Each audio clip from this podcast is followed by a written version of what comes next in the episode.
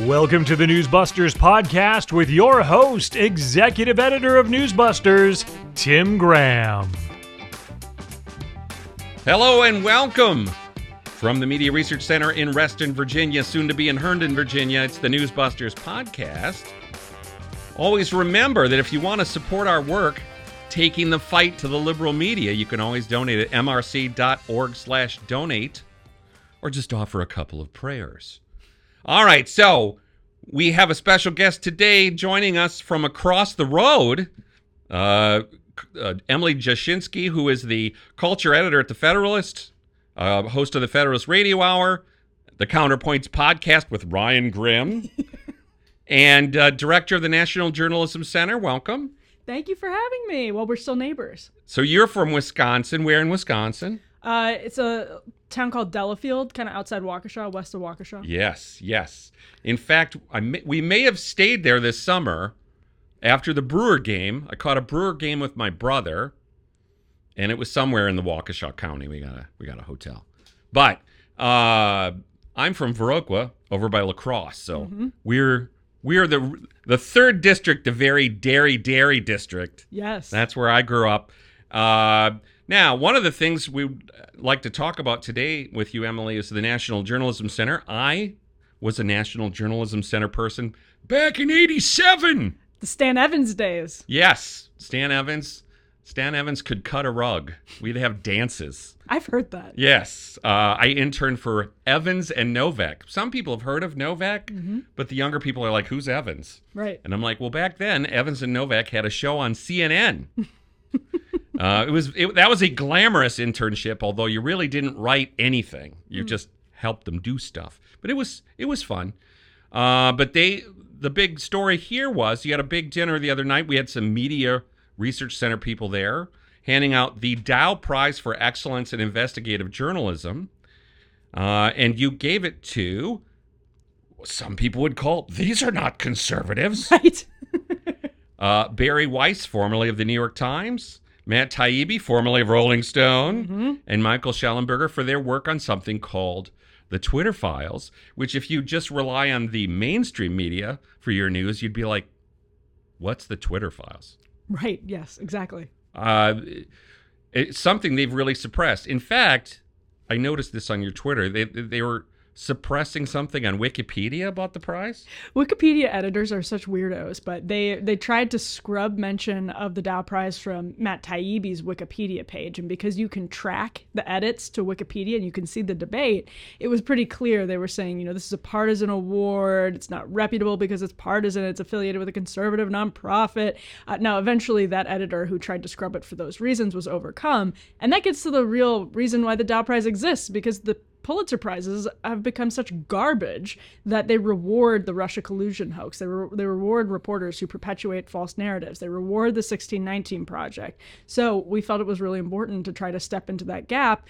And, you know, the finalists that won this award were from the Washington Free Beacon, some just excellent series of reporting, diving into leftist dark money, diving into institutional wokeness. So we hope in the future, we're going to be doing this for at least the next decade, that a lot of those people who are doing the good journalism, excellent journalism, airtight, truth-seeking journalism, as we call it at NJC, that goes all the way back to Stan's days, will finally get the rewards they deserve, the recognition they deserve, because the incentive system, as you know, in media is broken. If you're going to get rewarded for doing bad work and smeared and censored like Taibbi and Schellenberger and Barry for doing good journalism, why would you do good journalism? So we're trying to change that.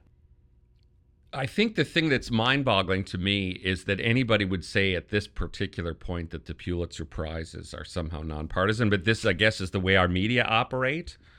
But look, the Pulitzer Prizes, I would argue, have been bad for a long time in that we can go back to them giving it to the New York Times for in Stalin's era, you know, and the New York Times refuses to give that Pulitzer back. You know, Milli Vanilli getting a Grammy was not as offensive as giving the New York Times something for being pro-Stalin. Right. But no, you're absolutely right. The Pulitzer Prizes are extremely slanted, very partisan, and it seems to me like they give their awards based on well, we're just happy somebody was doing this work. Mm. So yes, you'll go to the Russian collusion stories, and there was a demand for them to retract the New York Times Prize for that. And they were like, well, no, all of these individual stories are accurate. Well, what were the individual stories? They were like, well, Mueller's doing this today. Mm-hmm. All right, well, then basically what you're doing is you're giving somebody a prize because they were on the right topic. Mm-hmm. Mm-hmm. And that seems to be the way it's going. This is why we created the Bulldog Prizes mm-hmm. here at Media Research Center. It's that same idea, which is we how do we address this issue? And that is that these people want to pretend that conservative journalism isn't journalism. Mm-hmm. Exactly. And we need a lot more of it. And that's it's so important because if you look at the prestige, the trail of prestige and pedigree that follows so many reporters in the so-called mainstream media that are doing such awful journalism, they're always, quote, award-winning journalists. Yes. Always they are. And so basically there are all of these reporters on the right in conservative media. There are some reporters in new media. Taibbi, Barry, and Mike are great examples of that, that are just doing fantastic work and are being smeared and censored for doing good journalism. You know, you get Taibbi and Schellenberger being called so-called journalists by Democrats in Congress in a pretty chilling way. But also there's, you know, a lot of this came from, we have a particularly talented young alumni named Gabe Kaminsky. He's at the Washington Examiner. He's fantastic. He's the most prolific intern in modern NJC history. He wrote some 192 articles in his 12 weeks. 12 weeks. A lot of it was really original stuff too. He was doing such good work. We figured, you know, we want to be a part of what you guys are doing with the Bulldog Prize and you know, start awarding our young alumni mm-hmm. from NJC who are doing great work. And the Dao Fang and Angela Foundation, who's putting up the money for the award for the Dao Prize, they saw us give Gabe an award and they were like, well, we want to scale that up. Let's scale that up because we think that's a great idea. And so that's where it all started to come together, and that's where it came from. And we couldn't agree with them more. So hopefully a lot of, you know, especially young, scrappy journalists in conservative media will get due recognition going forward. This is one of those things what's interesting about it is that the Twitter Files story was a story about how a narrative was suppressed. I mean, that's one of the things that's fascinating is that these people do not want to acknowledge, maybe because they think somehow it fits the Donald Trump, the election was rigged narrative, mm-hmm. that they suppressed all of this content. This is what the Twitter Files was explaining how it was that Twitter worked with the FBI, you know, to make sure that if something like the Hunter Biden laptop came out, which the FBI was sitting on, they didn't want anybody to see it, that they would somehow flag this as a Russian disinformation op, which they obviously did. Then they all had to acknowledge basically that was not the case. But it does underline why the country needs conservative journalism. And why, I mean, this is where it's like, if you're pro-journalism, we at MRC always want to say we're pro-journalism. If you do aggressive journalism exposing a conservative and it's correct, mm-hmm. then we say, good for you. You know, I always thought, for example, Emily, that, you know, tough reporting on the Trump organization, like David Farenthold was doing at the Washington Post, that's fine. Go ahead. Go mm-hmm. ahead and do that. But see, here we're saying, who's doing the tough journalism on Hunter Biden and Joe Biden and James Biden? And the answer is the so-called objective news media is not doing that topic. Mm-hmm. So that's something to look at. You know, maybe this is part of it too, Emily, this whole idea that they don't acknowledge that the conservative media exists, and then they don't want to acknowledge that conservative journalism actually affects people, mm-hmm. that they absorb it. Mm-hmm. And then they're like, why is it that Trump is beating Biden in the polls right now in the swing states? I think that's exactly right. They can't grapple with how their powers as gatekeepers are being eroded every single year. I mean, just eroded at incredible levels. I think when people, especially this week, were circulating that Times Siena poll that showed Biden just getting clobbered at historic levels in terms of losing support from African-American voters and other key Democratic voting blocs, that's because the so-called mainstream media is not as powerful as it once was because all of these different, especially corruption. I mean, we're talking about the President of the United United States potentially being compromised. And Miranda Devine, one of the Emma Jo Morris, both of them were nominated for the Dao Prize, and both of them have been absolutely smeared and censored for raising good reporting, for doing good, actually really strong, well-sourced, thorough reporting on whether the President of the United States is compromised. It's not just about whether his son is an addict, as his son is now claiming. It's much more serious than that. And it's been interesting, even at the Federalist, to have some insight into Margot Cleveland and her reporting, her sourcing, and seeing it side by side with New York Times reporting. So, and Margot was another nominee for the prize, but just looking side by side at a story that Margot will submit and seeing how much better sourced and more careful and more thorough her work is than the New York Times. It is just, doesn't surprise me at this point, but it is really remarkable. And I wish the average American had more insight into exactly how sloppy and false so much of the journalism that passes for prestige is now that's coming out of the Post and the Times. Another thing the media hasn't grappled with. I mean, the Gallup poll last month found media trust is as low as it was in 2016. That's a record low.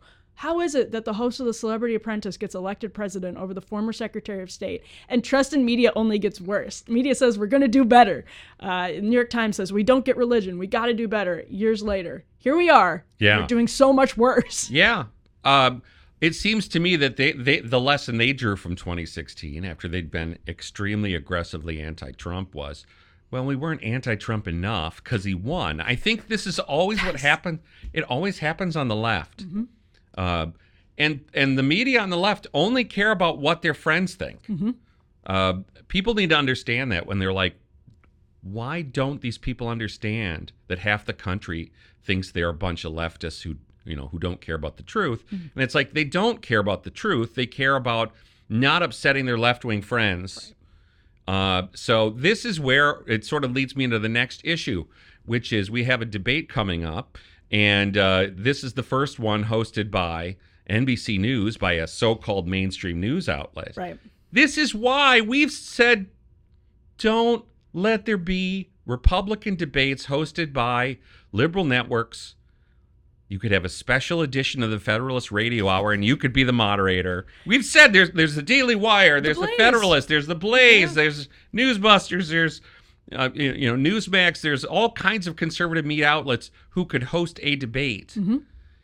Now, this one, of course, has Hugh Hewitt in it, but this is the funniest way it gets introduced. I heard this on the local NBC affiliate. And moderating the debate, Lester Holt, Kristen Welker, and conservative radio host Hugh Hewitt. It's unbelievable because Lester Holt is on the record saying that journalists don't have to be neutral anymore. Fairness is overrated. That was Lester Holt. Yeah. Which means... yes, what rates is, as long as my friends aren't upset with me. You know, it's kind of sad, Emily, because Lester Holt, when he was like the weekend anchor, when he was fairly new at NBC, was pretty straightforward. Agreed. This happens a lot, where they start out being like, I don't mind that guy. That guy's not so bad. It's just sort of like way earlier in the early 90s, and you said, that Katie Couric, she's a nice reporter. Right, yeah. Until then they get the big job. And all the pressure of the universe is, you got to slam the Republicans. You got to hit them hard. And so we expect, I mean, I guess that's the question. How bad could it be? So bad. And this is, and you guys have been out on the front lines of this for a long time and saying, this is unacceptable. Republicans should not cooperate in debates like this. And I think this is fundamentally on the shoulders of the right that anybody agreed to this debate at this point. That is absolutely, none of the candidates should have agreed to do it. Not a single one should have agreed to do it.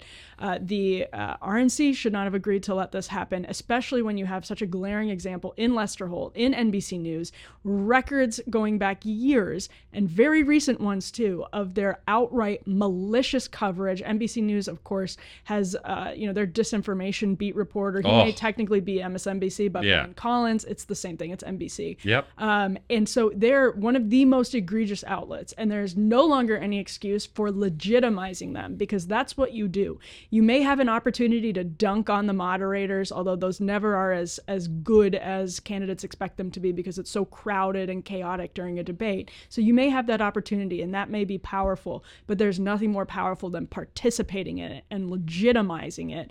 I think it says a lot that after the last decade and after the last several decades, anybody is agreeing to this anymore. My prediction was what you're basically going to get, going back to one of the last nasty NBC-affiliated debates, Harwood, yep. and Hugh Hewitt. I mean, the John Harwood debate in 2015, John Harwood wasn't the only moderator. There were several other nasty CNBC anchors, to the point where all the Republican candidates started fighting with the moderators because the questions were that obnoxious. Mm-hmm. I expect Hugh Hewitt's going to ask the candidates, how many aircraft carriers they think we should have. Yes. He loves those. He'll ask the nerdy questions that are deep in the woods about policy. Ron DeSantis recently did an interview with Morning Joe, which was surprisingly respectful. And if they could follow that model, then we'll come out the other side and say, well, that wasn't so bad.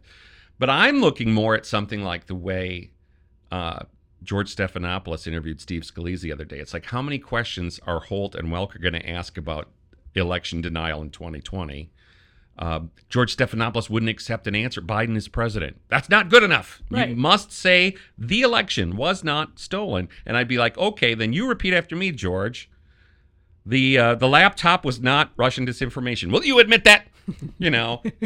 Well, and our best insight into how bad this could get, actually, I think you need look no further than the first debate, in which we saw even a conservative network facing those corporate pressures and facing all of the, you mentioned all of the pressures that come on people when they're in the biggest spotlight in journalism at that moment to prove their bona fides as a real journalist. And these are Republican presidential debates. They're supposed to be for Republican and independent leaning voters to make up their minds. They're not supposed to be for the cocktail party circuit in Manhattan. Right. And that's exactly how all of these questions end up unfolding. I think it's great that Hugh Hewitt's going to be there, but he should have, in order to cooperate, he should have said, fine, but you, Lester Holt and Kristen Welker, have to identify yourself as liberal-leaning journalists, as left-leaning journalists. Otherwise, you can't call me conservative, because that indicates I'm somehow different than you, who are openly on the record saying fairness is overrated. Kristen Welker, who comes from a Democrat family, and yes, as a moderator,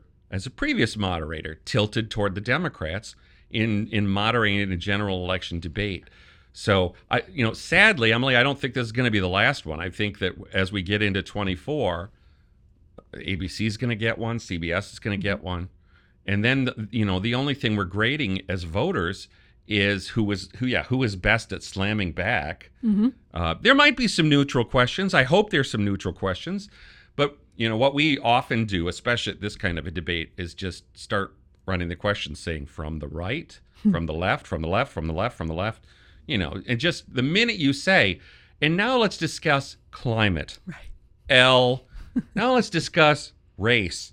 L. I mean, You can't do it that fast, but you're going to guess. You know where they're going. You know where they're going if that's the topic. And that's where, yes, if you did a debate with a conservative site, all the questions would be from the R.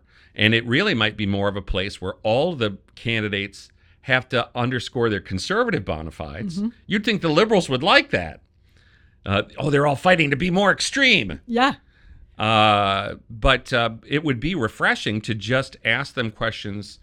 And I think you would get real differences of opinion. Obviously, I think we'll expect the candidates to fight with each other. I think DeSantis is going to come in and let Nikki Haley have it. And, Chris Christie's going to attack Donald Trump in absentia. And those things you'd be wondering at this point that Chris Christie's still qualifying.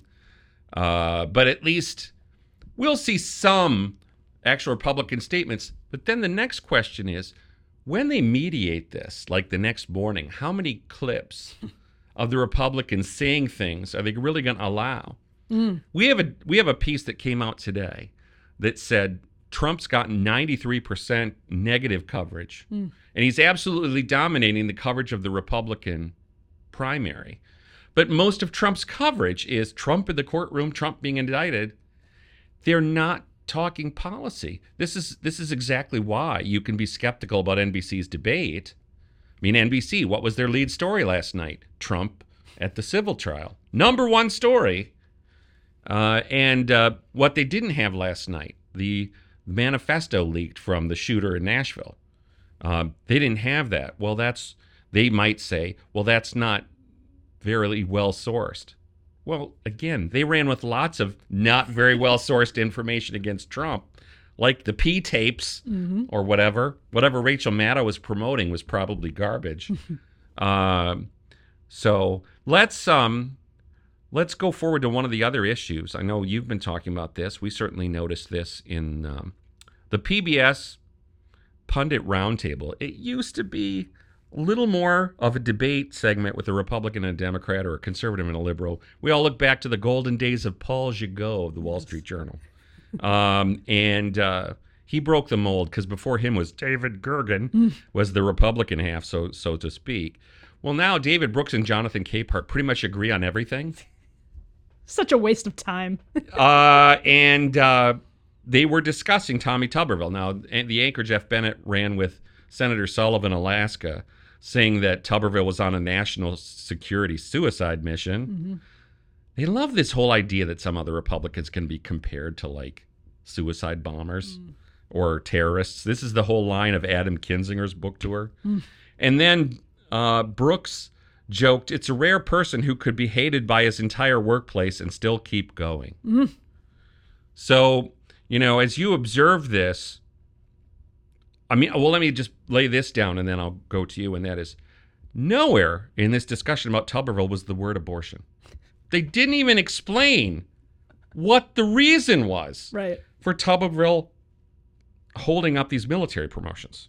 Because it doesn't matter to them, because the idea that the Pentagon should be paying for its employees to travel to get abortions is non-controversial in the circles that Jonathan Capehart and David Brooks run in. And this is the same exact problem with the debates. How can you possibly suss out the contrast? How can you possibly understand the project that Tommy Tuberville has undertaken if you don't understand, for instance, people where we're from in Wisconsin, if you don't understand the people, by the way, who vote for Tommy Tuberville, the people he's supposed to represent in our body of deliberation, who think this is outrageous and it is extra legal. The fact that they don't even talk about the legal ramifications of the Pentagon's decisions, the constitutional ramifications of the Pentagon's decision, that they don't talk about the fact that Chuck Schumer could basically circumvent this at any time he wanted, or the president could reel the Pentagon in anytime he wanted. The Pentagon could say, okay, we're going to give up on this one thing, which is paying for our employees to travel to get abortions. They could say, you know, we think these nominations are just so important. These votes are so important. As they say, they're comparing this to national security suicide. If they really thought that was the case, they would give up on the payments for abortion travel. But the fact that this doesn't even penetrate the coverage, that they don't even mention abortion, let alone the Constitution, let alone what Democrats have in their power, is an incredible statement on how terrible they are and how insulated from the reality of the country they are, that most Americans would, if you explained calmly to them what Tommy Tuberville was doing, just based on the facts, they'd be like, this is insane. It's insane. Many people might not know what the Hyde Amendment is, but that's at the center of this, and that is that the federal government, the taxpayers, we as conservative pro-life taxpayers, don't have to pay for abortions. And so, therefore, I guess what? They're being cute and say, oh, no, we're not paying for the procedure. We're paying for the hotel and the rental car or something. Yeah, that's exactly right. But, yes, not only is there no mention of abortion, yes, they're not mentioning that they did this basically as an executive order or a Pentagon directive. There was no legislation passed. And it's just amazing to me the people who run around and say, we're the titans of democracy, and the Republicans are the authoritarians. But, yes, Democrats obviously do a lot of executive branch legislating. They love it. And when Trump would do something like that, they would do all this talk of authoritarianism and dictatorship. Well, what is it when you do it? And so, yes, this leads to why people don't quite understand. Why are we unpopular? What did we do? Let me throw one last thing at you. This is kind of a nerdy point, but we talk about people in little towns in Wisconsin or suburbs in Wisconsin, and local news ain't what it used to be. You know, where I grew up, the La Crosse Tribune is 3 days a week now, and it's like 8 pages. I mean, it's... I guess I said this the other day. I think local journalism is struggling. Certainly the idea of a newspaper where everybody's going to get their news on their telephone or the cell phone. The newspapers are struggling. Do we think that people in the hinterlands are, you know, are they only getting national news? Or maybe when I covered local news as a college kid, it was all like, where do we dispose of the railroad ties? I mean, it was so local. It was like even the locals don't care. But I mean, you know, coming from the National Journalism Center, I mean, what do we think the future of journalism is on that smaller scale? I think it is so depressing, and there are elections here today in Virginia. One thing that I've thought about a lot in the last couple of years, you know, the explosion in Loudoun County, here in Fairfax County in 2020 and 2021, over things that parents realized had been kind of happening under their noses. And when school went remote and went to Zoom, they suddenly noticed. I actually really think a lot of this wouldn't have exploded into national rancor if local journalism was what it used to be, because a lot of this would have been sort of litigated out at the local level before it ever bubbled into something nationally, because most parents would look at what teachers were doing in the classroom and say, let's pull back on this. And the teachers would sort of be chastened and move forward.